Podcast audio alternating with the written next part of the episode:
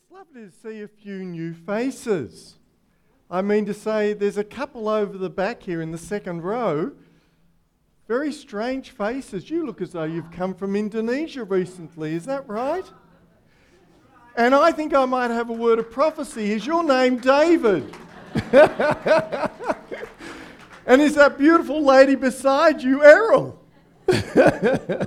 Welcome back, guys. It's been a while, hasn't it? Lovely to see you. Hope you're settling into um, our cooler Melbourne. Yes. We'll look forward to catching up with you later. And there's a few other new faces with us today. And I just want to also add to Jim's welcome. Lovely to have you with us. Um, I'm sorry, I don't think I know your face, but welcome. Welcome. Lovely to have you with us. My name is Bruce. Sorry? Miaoli. Ah, very good. Is that right? Good. And we've got Jaja. Is that right? Welcome from China and from Hebei province, which is can be very cold in winter. Very cold. Uh, minus 20, minus 30 degrees. Minus 10. Oh, that's just like in Xi'an. Oh, right, okay. we'll look forward to catching up with you a little bit later. And um, anyone else who's first time here today? No? Okay. Well, lovely to have you with us. Now, Cheryl, you've got something you want to add a little bit about next Saturday. Would you like to come and just share with us, please?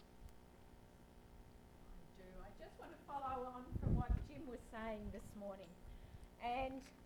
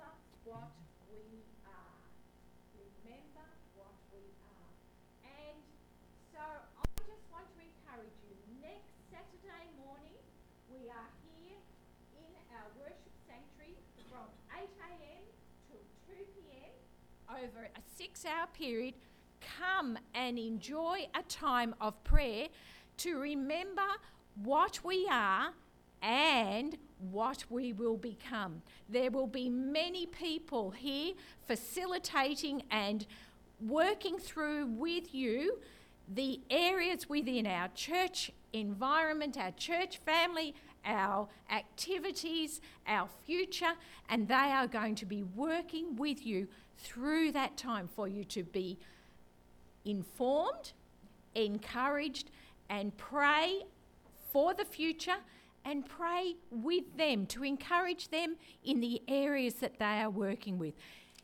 I'm really looking forward to it. It's going to be a wonderful time of sharing together. I haven't got a sign up form. I'm just expectant that I'm going to have this number of people here next Saturday morning. But I have one lady who is not hoping to be washing this many mugs at morning tea. So, can I suggest you bring your cups with you next Saturday morning for morning tea time so that we can uh, have morning tea and the lady who is on for morning tea through that morning will not have to wash all the cups on her own. You'll be able to take one home and wash one just quietly yourself or put it in the dishwasher. Next Saturday morning, 8 a.m. to 2 p.m., come and enjoy a wonderful time of sharing, informing, and being excited about what God is going to be doing in this place over the next numbers of years.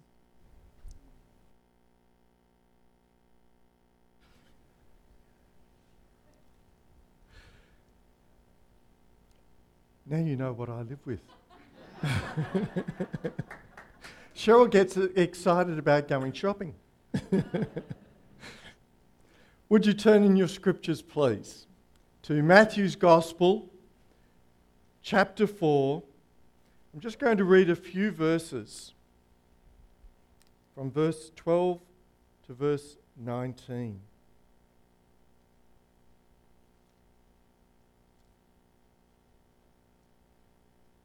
Matthew chapter 4, verse 12.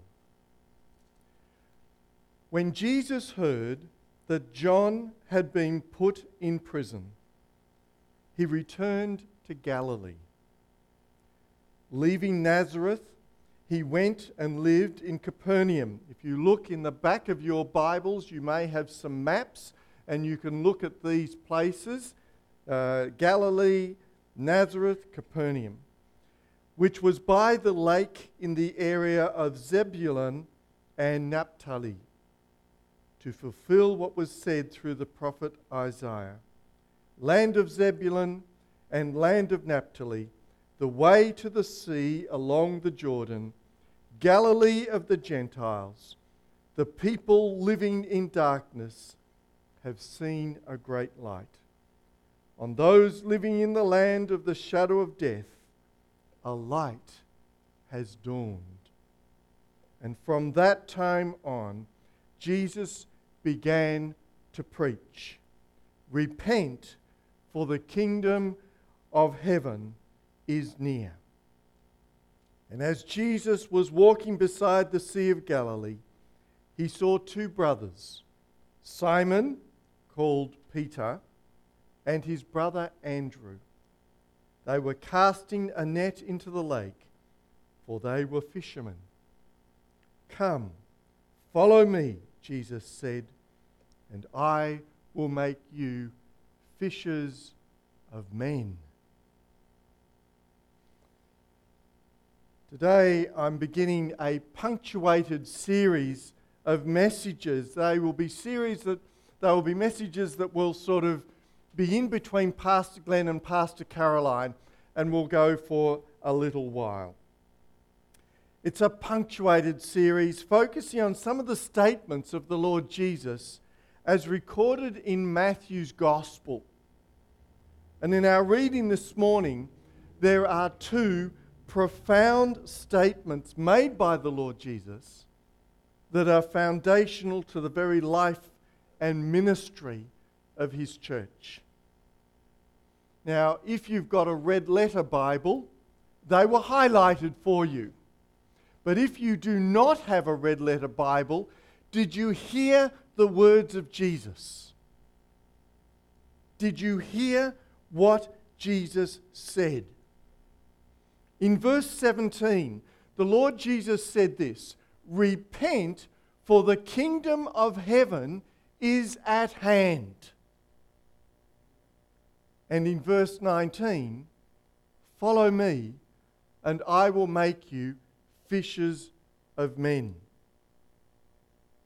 The setting for these two statements was early in the public ministry of the Lord Jesus as he traveled through the northern province of Galilee to a town called Capernaum, which is by the Sea of Galilee. It also followed the imprisonment of John the Baptist. And we know sadly why he was imprisoned and what his fate was. In verse 17, what these words of Jesus revealed is that the primary focus of the ministry was not political, not economic, not social, nor environmental. And that immediately cuts out Jesus from running for state uh, politics in the election. Jesus' ministry was far more important than all these things. The Lord Jesus was not about establishing a new world order nor seeking to overthrow the existing authorities, the Romans, who forcibly occupied Israel. The Lord Jesus was about calling people's attention to who God is. To who God is and what God has already established.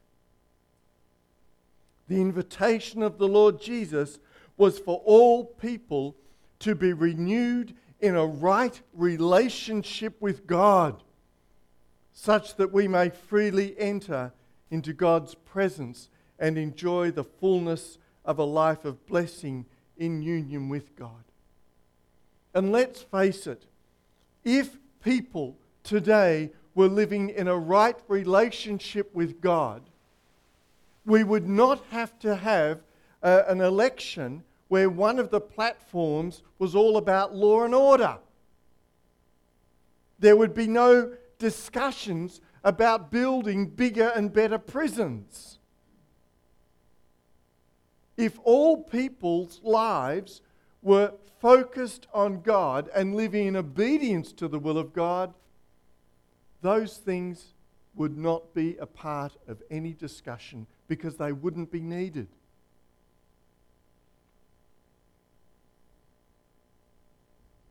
Now, while Jesus' agenda may seem a noble aspiration, throughout the centuries, many have asked the question how could it ever take place?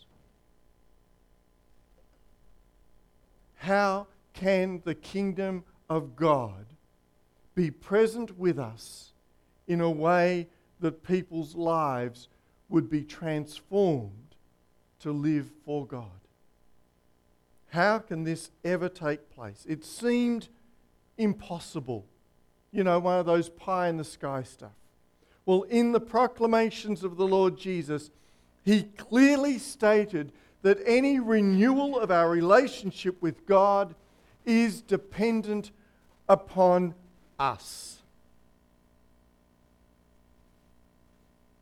It's dependent upon us taking the deliberate and conscious action to reflect upon our life, our motivations, our choices, and our values. Acknowledge our true condition in relation to where we are and where God would have us be. To express genuine sorrow in acknowledgement that we have fallen far short of who we should be in our relationship with God and with other people. And to repent of all that we have allowed to separate us from a right relationship with God.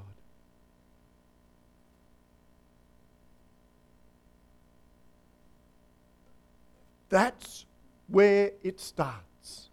It starts with you and me really thinking about where our lives are in relationship to God.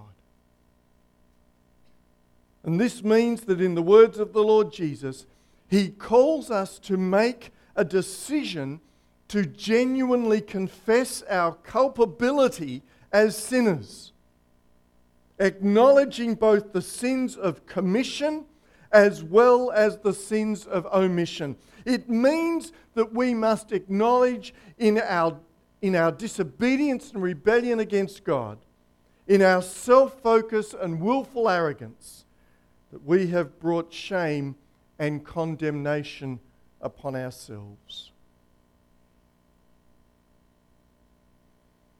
Just in the last couple of days, there's been a terrible incident in Melbourne, and I'm sure for all of those who, who have been listening to your radios and watching your TVs and reading your newspapers, you have been shocked and horrified as much as I have been. There was a man, a poor, misguided man, who thought that by going on a killing rampage, that he was earning God's favour. the spirit of delusion that has gripped our society in so many ways. And in America, just recently, yet another mass shooting, again by a poor man who has been deluded.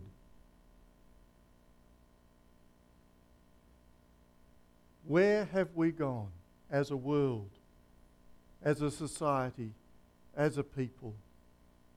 that we think these things are ever acceptable or tolerable or justifiable. We need to really think about who we are as a people.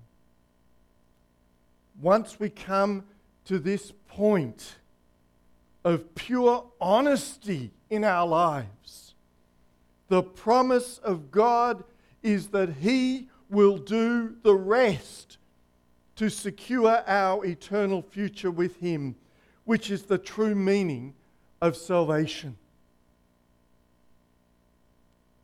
As such, true salvation is not something that we humanly deserve or can earn.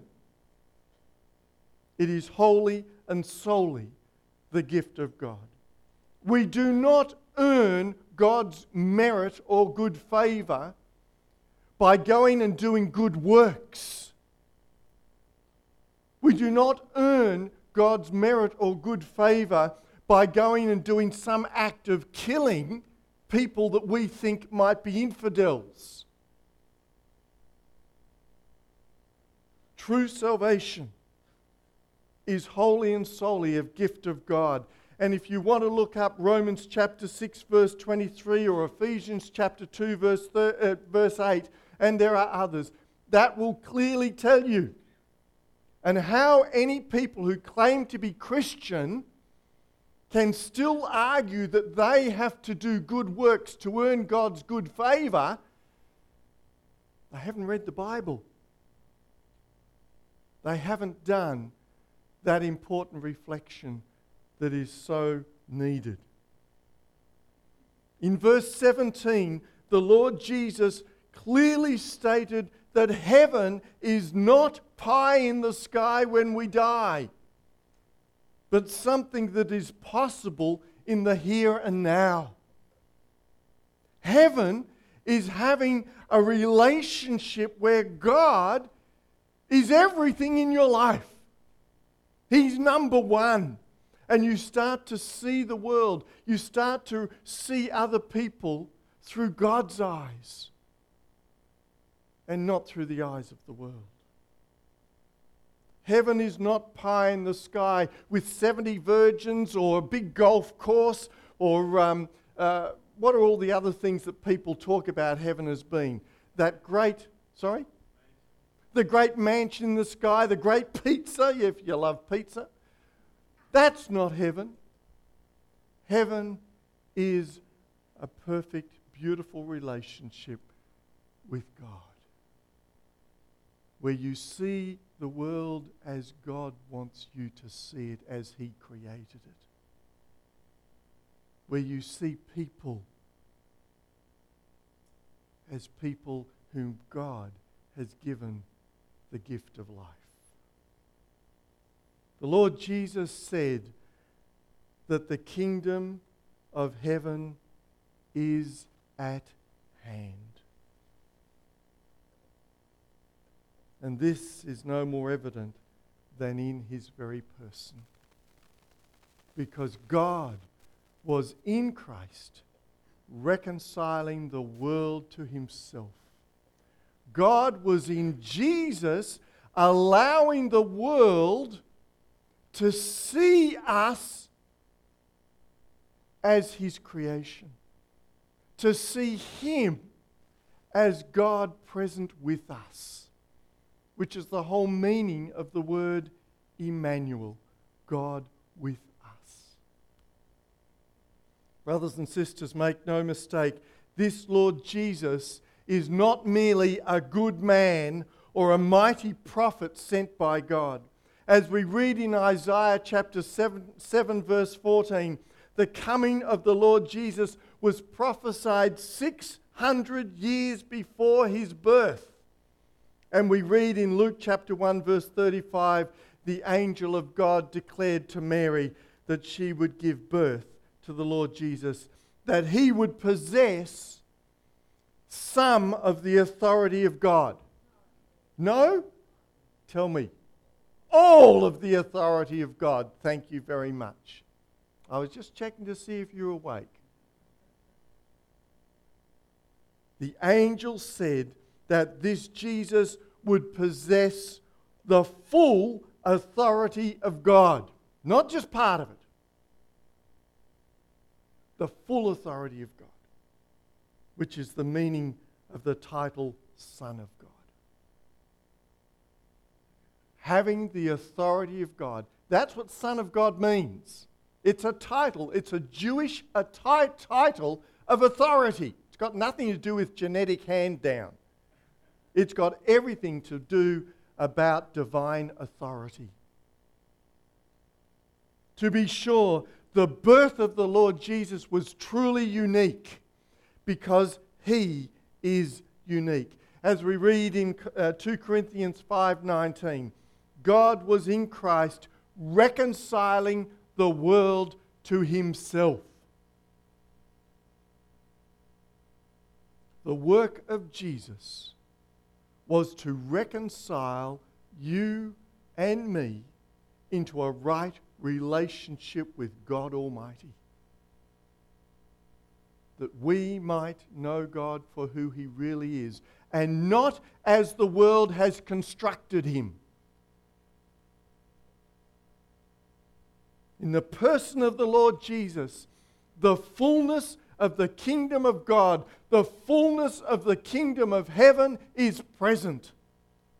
And if we need the call of if we heed the call of the Lord Jesus and decide to get serious with God, then we need to take stock of our lives and in an act of true repentance turn from our old ways and our old attitudes and embrace all that God has for us in a good and in a right relationship with Him. As the Lord Jesus traveled around the region of Galilee, this was his call to a new life of faith and reliance upon God. On one occasion, the Lord Jesus walked by the Sea of Galilee. He made his call very personal to two brothers who were not people of any importance or nobility. They were simply ordinary fishermen. They didn't have miles and miles of degree letters beside their names. They were just ordinary fishermen. They weren't people of high nobility with great wealth. They were just ordinary fishermen. Jesus called ordinary people. These men were named Simon and Andrew, and they were the sons of a man called Jonah, not the Jonah that we read about who um, had an encounter with a great fish. That was a few hundred years before this event. Simon and Andrew came from the town called Bethsaida near the Sea of Galilee. And the Lord Jesus issued them a personal challenge that forever transformed their lives. In verse 19, the Lord Jesus simply said to them, Follow me, and I will make you fishers of men. Now, if they were carpenters, Jesus would have said, Follow me, and I will make you builders, not of houses, but of men. If they had have been plumbers, wonder what he would have said. I, follow me, and I will make you channels of men. If they were electricians, follow me, and I will make you bright sparks for all people. I mean, you can have a bit of fun with that, can't you? But the thing is, Jesus took them from what they knew and was prepared to train them for what they did not yet know. It was, to be sure, an amazing invitation. And apart from the play on words that Jesus used, to describe the ministries of evangelism and discipleship in terms of fishing, the Lord Jesus issued the call for these two men to set aside all their worldly concerns and priorities and make God's priorities first in their lives, to make God's concerns first in their lives. And what this meant for them was that they were called upon to leave their normal employment as fishermen, to pack up their families, and to enter into a life of itinerant service with the Lord Jesus. Can you imagine the effect that that had on their superannuation? Can you imagine the impact that that would have had on their employment security?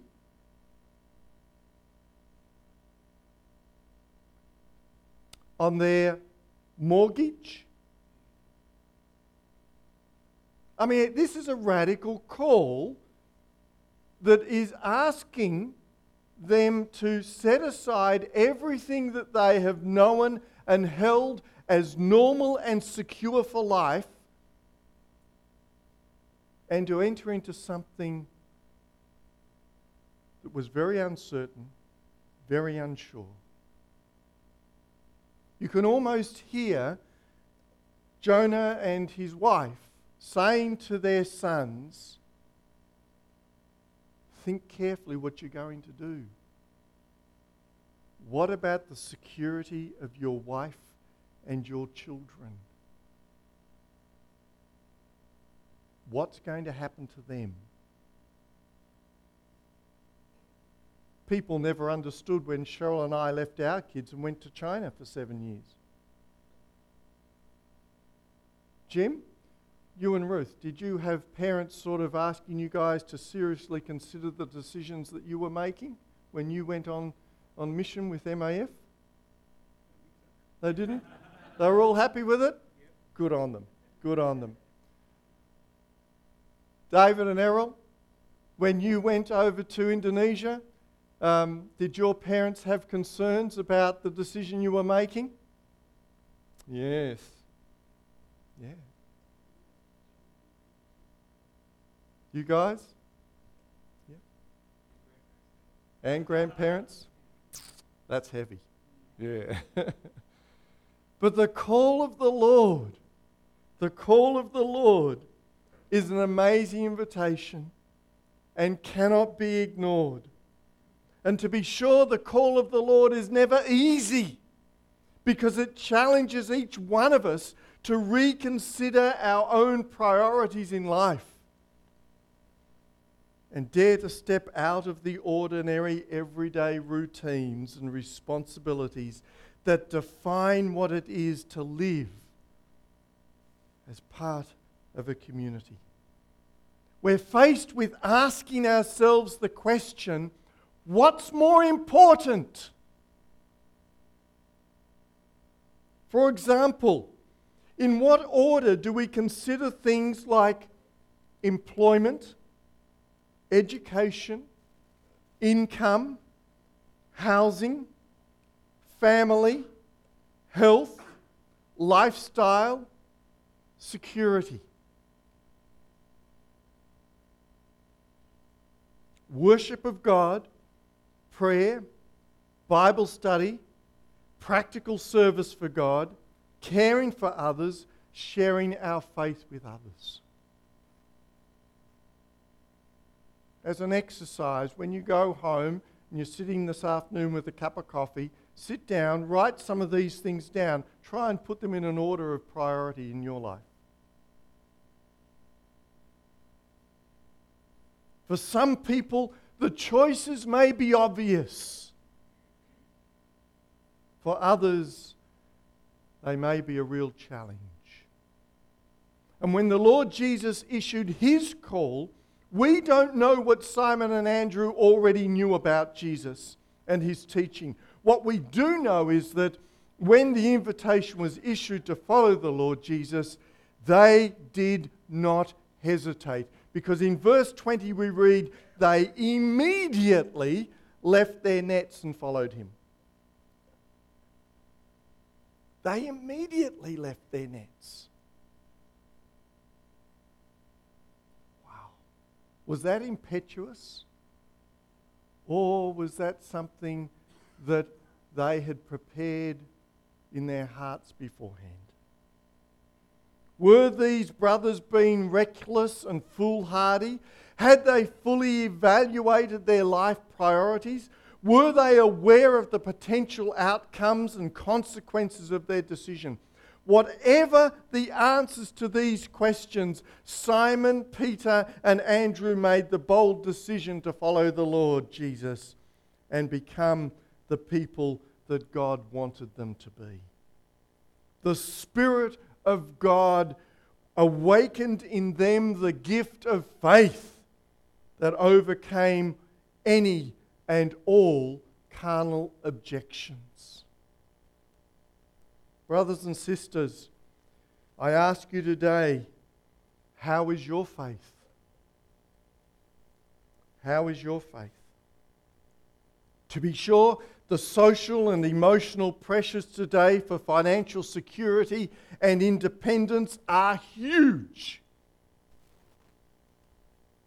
Which is why the ministry of the Lord in the church today can often struggle to galvanize people in sacrificial service.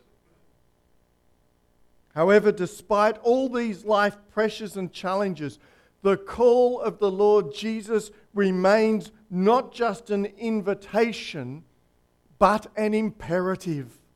Follow me, and I will make you what I want you to be.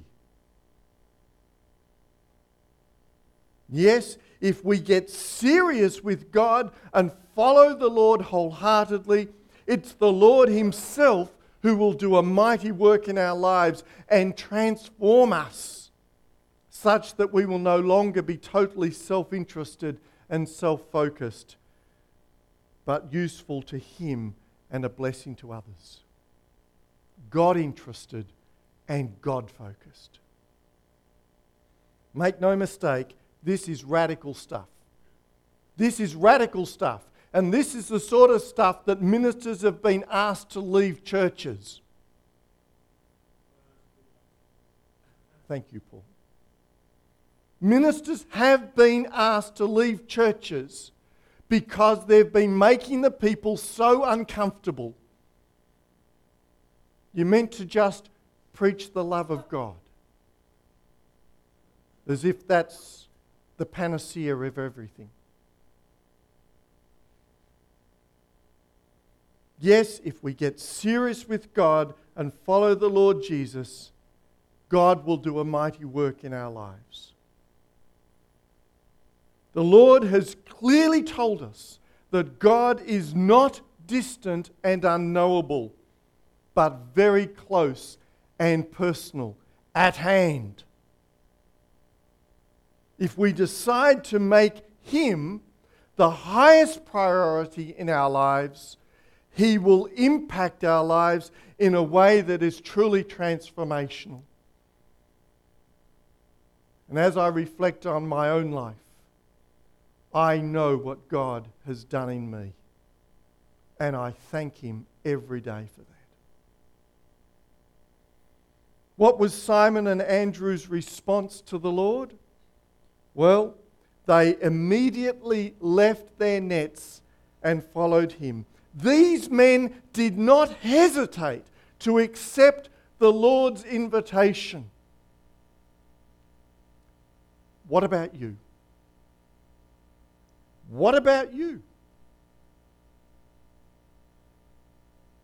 In Luke 14, Jesus again outlined what it meant to be his follower, his disciple. And in verse 26, he said, If anyone comes to me and does not hate,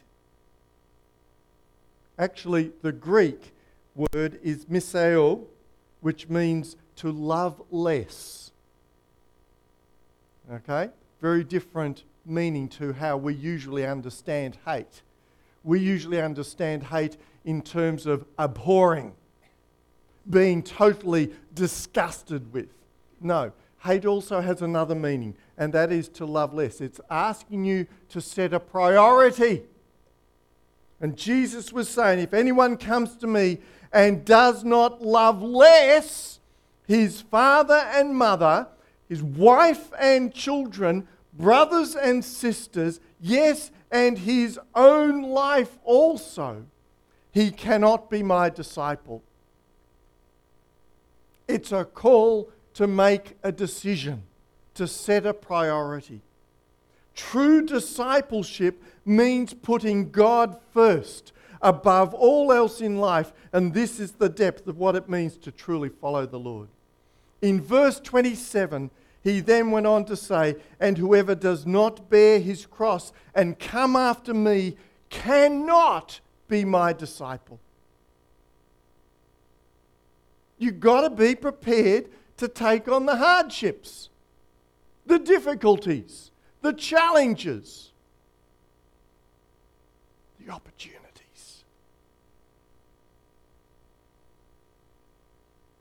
Make no mistake, the Christian life is not always easy.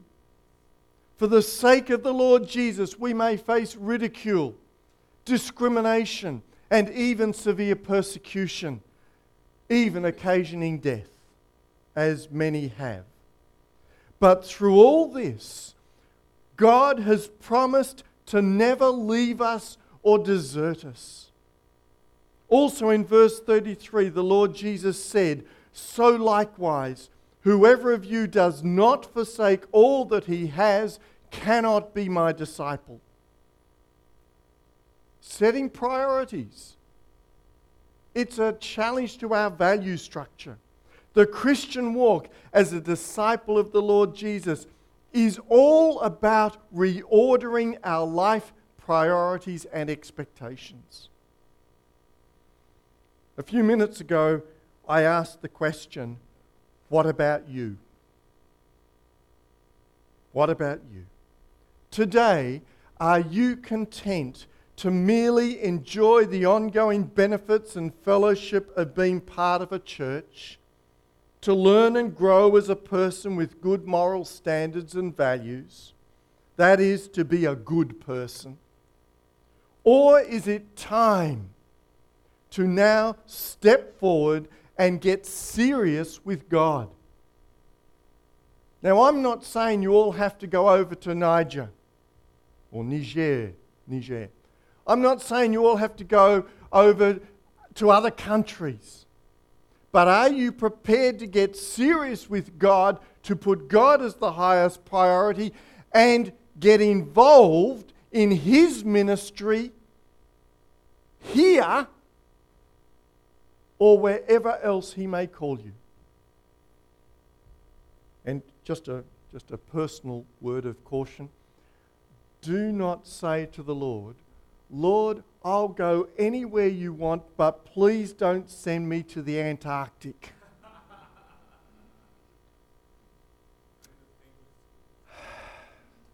you say that to God, with a smile on his face, guess where he's going to send you? I hate the cold. I said to God, Please, I'll follow you anywhere but not to the Antarctic. So he sent me to China in Xi'an, where in winter it gets down to minus 10. Ah! No, well. What's the difference between minus 10 and minus 50? It's cold. the Lord Jesus wants you to take him seriously and make your life count for Him. It's as simple as that. And in Matthew chapter 4, verses 9, 17 and 19, He's calling you, calling to you to take the next scary step. He's calling on you to be a voice for Him in a world in which there is still so much darkness, so much hatred, so much corruption, violence, deceit, and mistrust. We're being called to go out and to live and work in this kind of environment. He's calling you to join Him in the great work of making known the blessings that God is wanting to pour out upon all people men, women, and children. And as we read in Matthew 11, verses 28 to 30, the Lord Jesus said these words Come to me, all you who labor and are heavy laden, and I will give you rest. Take my yoke upon you, take my call, take my ministry upon you. Learn from me, for I am gentle and lowly in heart, and you will find rest for your souls. For my yoke is easy and my burden is light. Brothers and sisters, the invitation of the Lord Jesus is true and sure. Will you come? He's calling you. Will you come? Will you say, Lord Jesus, here I am. Use me, send me as you will. And then you let Him do the rest. To God be the glory. Amen. Let's pray.